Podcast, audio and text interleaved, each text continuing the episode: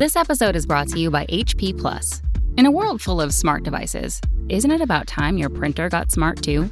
Now printing is smart with HP Plus, and the HP Smart app is how it all happens. You can print from your phone with just a tap, no matter where you are, even from your garage slash home office slash yoga studio. Huh, that is smart. HP Plus. Learn more about smart printing at hp.com/smart.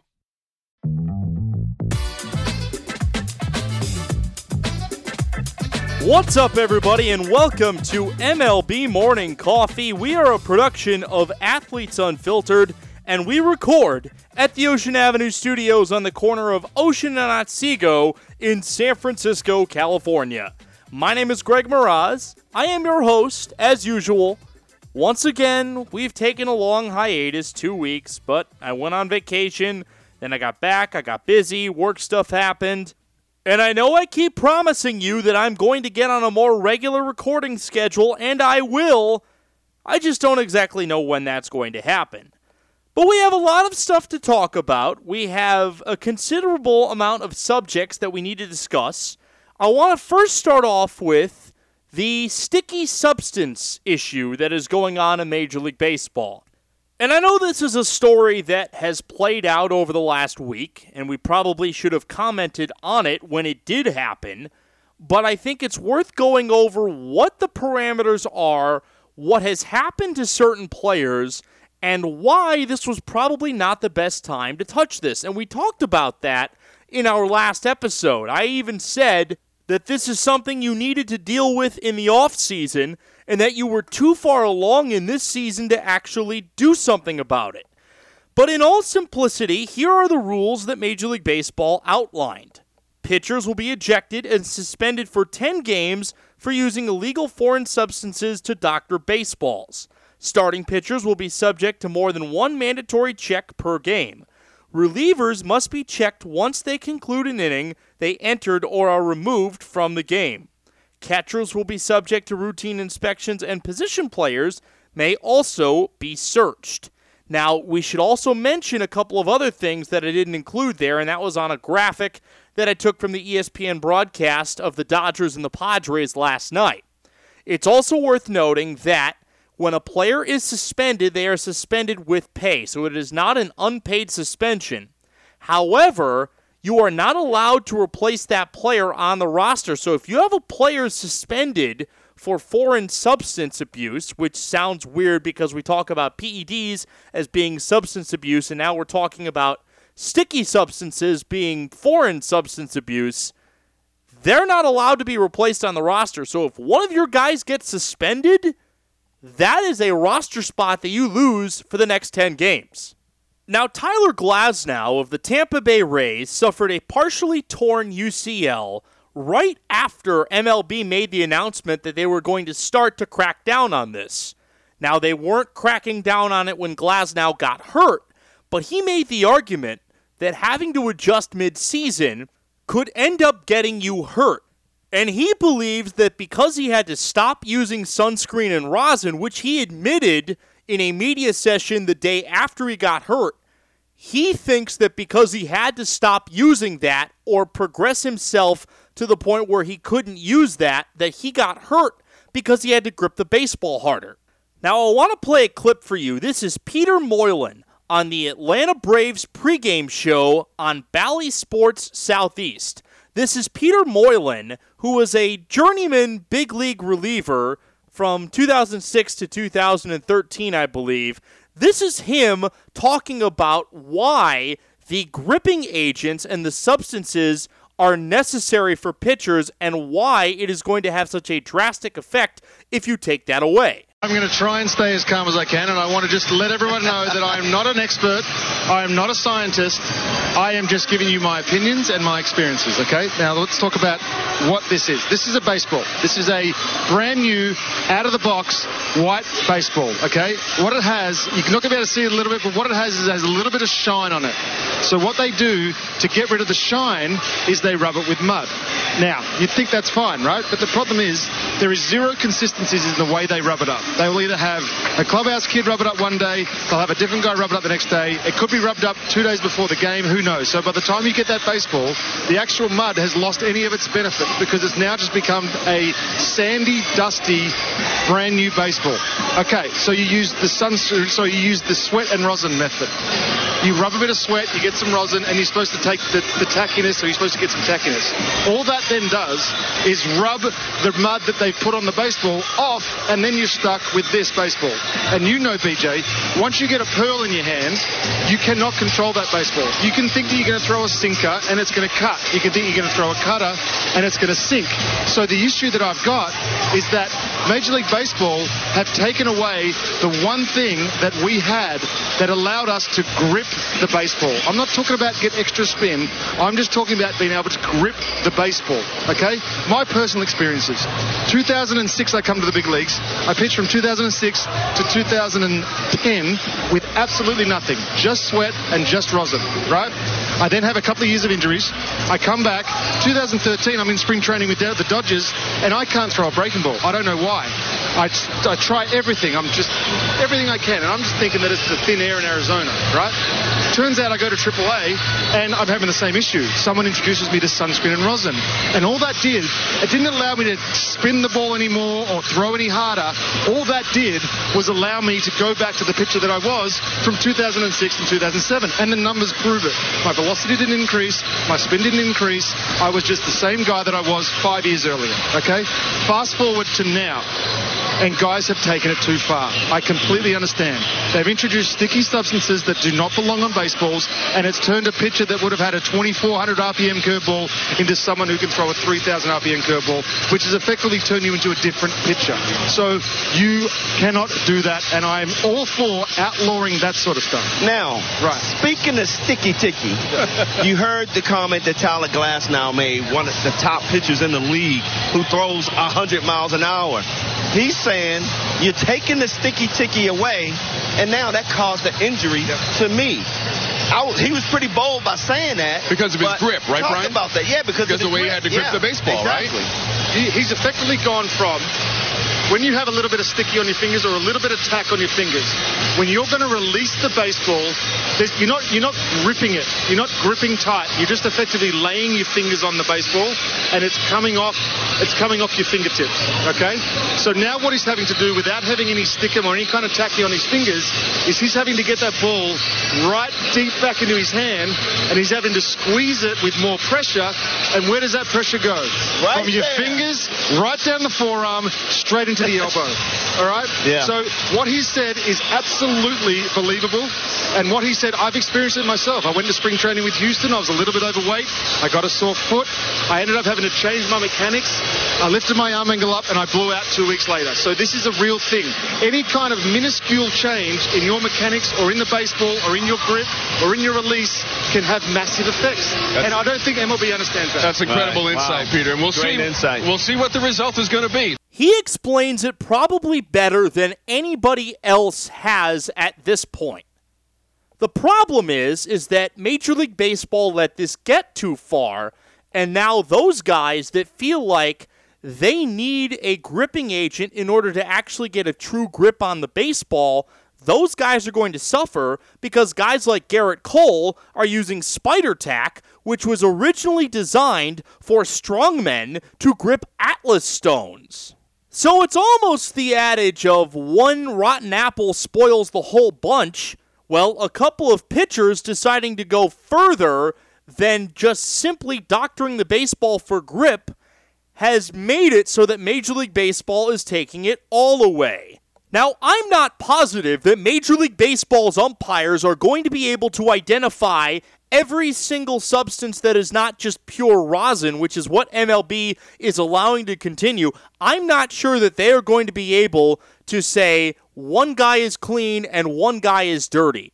Based on the rules that have been put out there, I am very skeptical that we will see anybody caught using foreign substances or illegal substances in the next month. I feel like for the next month, we are going to see everybody go cold turkey because nobody wants to have their team lose a roster spot for an entire week. Now, maybe some guys feel like they can get away with it, but we saw last night Jacob DeGrom was checked, he was clean. Yu Darvish was checked, he was clean. We didn't have any issues last night. I don't think that we'll have many issues in the first two weeks. But once we get to that first week of July, I feel like a lot of guys may end up feeling like they're in a spot where they might be able to get away with it, and umpires may forget about the rules and may forget about actually checking the pitchers. We might see a few suspensions come then because I feel like a couple of guys will feel like they can get away with it when in actuality they more than likely will not be able to. But we're also going to be able to get a lot of data points. How is offense going to change because of this? How are strikeout rates going to change because of this? What are pitchers' numbers going to look like in the first week, first two weeks, first month that this is implemented? Is it going to make that big of a difference? Are we going to see contact rates go up? Are we going to see home runs go up? Are we going to see more balls thrown by pitchers because they don't have as good of a grip on the baseball as they did before? These are all questions that we will have to answer at some point in the near future, but we'll answer those questions once we get the data points. Should Major League Baseball have done this right now? No. But did they let it get too far and have to do something about it? Yes. Major League Baseball let it get too far, and thus they are sticking it up their own behind because they didn't crack down on this before the season started. At this point, you can't cry over spilled milk. What's done is done. Now we'll have to see if the policy changes actually have a legitimate impact on the offensive and the pitching statistics. I was going to do something in regards to the anti vaxxing Chicago Cubs a couple of weeks ago, but I decided not to do it because I know a lot of people that love Anthony Rizzo and love Jason Heyward. And I am not a fan of Anthony Rizzo. I have a few people that have told me that he's not really a nice guy. I don't want to go as hard as I wanted to originally when talking about this. But for somebody that is a cancer survivor, and most cancer survivors are told to get the vaccine, the fact that Anthony Rizzo is not getting the vaccine, the gobbledygook answer that Jason Heyward used for why he's not getting the vaccine, I don't understand it. I don't understand why so many people are averse to getting the vaccine. It is June 22nd, and we still have eight teams that are not above the 85% threshold. I got my second shot almost two months ago at this point. It is not that hard at this point in time to get your vaccine shot. And guess what could happen to a team like the Chicago Cubs? They could get in the playoffs, and Anthony Rizzo and Jason Heyward and Jake Arrieta could all get knocked out due to contact tracing because somebody got COVID and they got exposed. And guess what? They'll be one of the few teams that will have that issue because their guys decided for stupid reasons not to get the vaccine. There are legitimate reasons for some people. Some people have heart issues. I understand that. There are some people that medically cannot get the vaccine because it alters with another condition. I understand that, and I am sympathetic of that. But the reasons that Anthony Rizzo and Jason Heyward and Jake Arrieta, and let's even go over to football, Cole Beasley are giving are absolute bullcrap. I will even admit that until I got my COVID shot, I had not had an immunization since I was 11 years old. And the reason why is that a hepatitis B shot triggered my autoimmune disorder. My alopecia, which is a hair loss disorder, an autoimmune disease, was triggered by a hepatitis B shot. And guess what? I still got the vaccine because I was that concerned about my immune system and what COVID could potentially do to it. If I got COVID because of my compromised immune system, I could get really sick. But I decided to get the COVID vaccine because I knew it would change my life for the better. And I had a few side effects, but I'm over six weeks since my second shot at this point. Almost two months. And guess what? I'm doing just fine and dandy. So, Anthony Rizzo, you can be Mr. Beloved Chicago Cub in everybody's mind. I want to hear it. You think you're a leader? You think that you set an example for others on your team and in your community? Well, guess what, buddy? Your leadership skills are completely null and void unless you get the vaccine. Because a great leader would do what is right for his teammates, for his friends, for the childhood cancer patients that you go and visit. You are putting them at risk for COVID by not getting vaccinated yourself. I cannot expand any further on how idiotic it is for you to continue to go see childhood cancer patients being unvaccinated. But you know what, Anthony Rizzo? You care more about insignificant BS than you do about doing what's right. So, you know what? I'm just going to lay it out there. I will tell you from people that I've heard from Anthony Rizzo is not the saint that you all think he is. And this little refusal to get vaccinated, this just validates my previous opinions. Jacob DeGrom is having an unreal season. After his six inning shutout start today, he has an ERA of 0.5. Jacob DeGrom has more RBI this year as a batter than he does earned runs allowed. He has 12 consecutive starts with one or fewer runs. What he's doing this year is ungodly, and if he keeps it up, he will not only be the Cy Young Award winner, he will be a unanimous MVP in the National League because nobody is doing what he is doing right now. And if we talk about the definition of MVP, and this goes into the American League side because I saw a tweet from Yo, Jon Heyman, Yo! That's my Jon Heyman voice. It's not really a New York accent. Just forget that I did that because clearly, if I do that again, it's not going to end up well for anybody. But Jacob DeGrom is having a year unlike any other, and he was checked for foreign substances. He passed the test. He is just that good. And I feel like when we see somebody that is dominating the way that Jacob DeGrom is dominating right now, it's one of those things that we see about once every 10 to 15 years. I remember we had Justin Verlander on an MVP type campaign a few years back.